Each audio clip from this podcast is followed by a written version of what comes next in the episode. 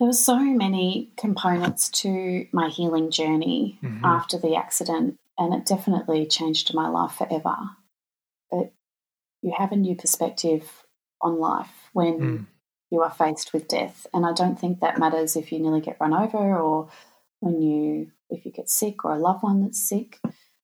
And I think you also change as a person once you've been through a trauma. And trauma is trauma. There's no hierarchy of trauma. Trauma can be anything to anybody. It doesn't mean that you have to had an experience like mine, but you yeah. could have had something that's been really hard for you to deal with, and that is still a form of trauma for you. And yeah. so going um, going through the fear and going through them through the challenges that those really hard times bring you certainly changes your perspective on life. I'm incredibly grateful for everything I have.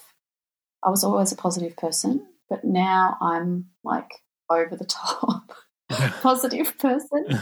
Um, so um, let me give you an example. Something that happened this evening. I was going for a walk along the beach with my husband. We live at the beach, mm. and wow, we're very lucky. Yeah, we're very lucky to live at the beach. No so snow. awesome.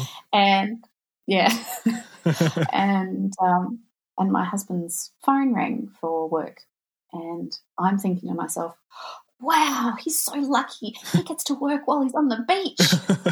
How many people get to work when they're at the beach? We're so lucky. And he's thinking, oh my God, this person's called me and I'm on the beach. It's such an inconvenience. But just like every single thing. And it does, look, it doesn't happen all the time. I am completely human. I still get frustrated and overwhelmed and um, all of those other things that come in everyday life. But I am very easy to pivot and turn everything into a form of gratitude. And I have this overwhelming and overflowing cup of positivity that I embrace because at the end of the day, I'm alive. Mm, and wow. I very, very, very nearly wasn't alive. So I do lots of different practices that really help me move forward in that way. So to start with, I um, I got professional help, which was amazing mm-hmm, uh, mm-hmm. with at a hospital in Australia that specialises in post traumatic stress disorder. And you've got to remember, 20 years ago, actually 21 years ago now, um, PTSD wasn't really a thing that people talked about. It was pretty new on the scenes, sort of a little bit mm-hmm. touch and go, but there weren't many people that really knew how to manage it.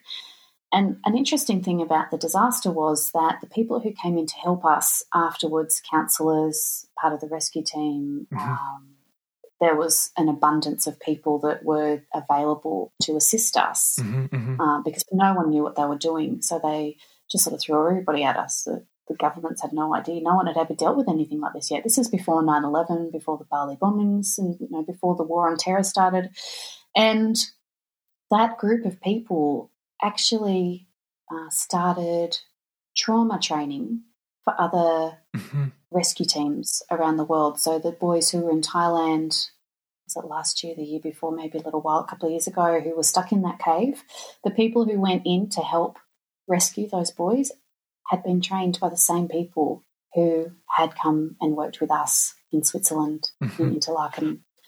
So mm. lots of, as much as tragedy, when tragedy strikes, it's it's tragic and it's horrible, and there's so many negative things that come with that, but there's always a positive and there's always the other side. We always get through to the other side.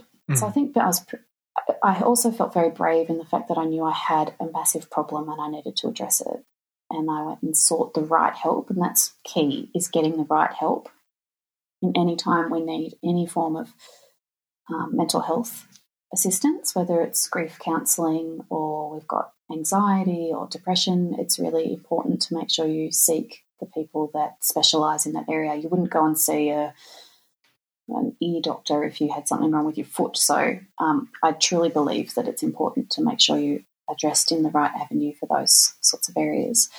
Uh, and one of the really good and wonderful tools I journaled all my life, but journaling at that time was incredibly important. And I remember the time I had a session with them and they said, okay, well, now we want you this week to write down what happened and how you felt. And it was so difficult. It was so difficult and hard because mm. when you when you write down your deepest, darkest feelings, sometimes for me, I know for me personally, and I'm a massive fan of journaling, that you, what is actually inside, you're able to put on paper, but it's things that often you just cannot say, or you can't bring yourself to say. You can There's no hiding on the paper, mm. and afterwards you can do whatever you want with it. You can chop it up, put it in the shredder, burn it in a safe place, in a fire pit would be good. But you know, it's there's this wonderful opportunity to start to get out what's sitting in your body. We appreciate you joining us for this episode of the Mindset Horizon podcast. For more information and resources based on today's discussion, be sure to head to our website, mindsethorizon.com, where you'll also have the ability to join the Mindset Nation community for more insight and empowerment to help you reach your full potential. That's all available exclusively on mindsethorizon.com.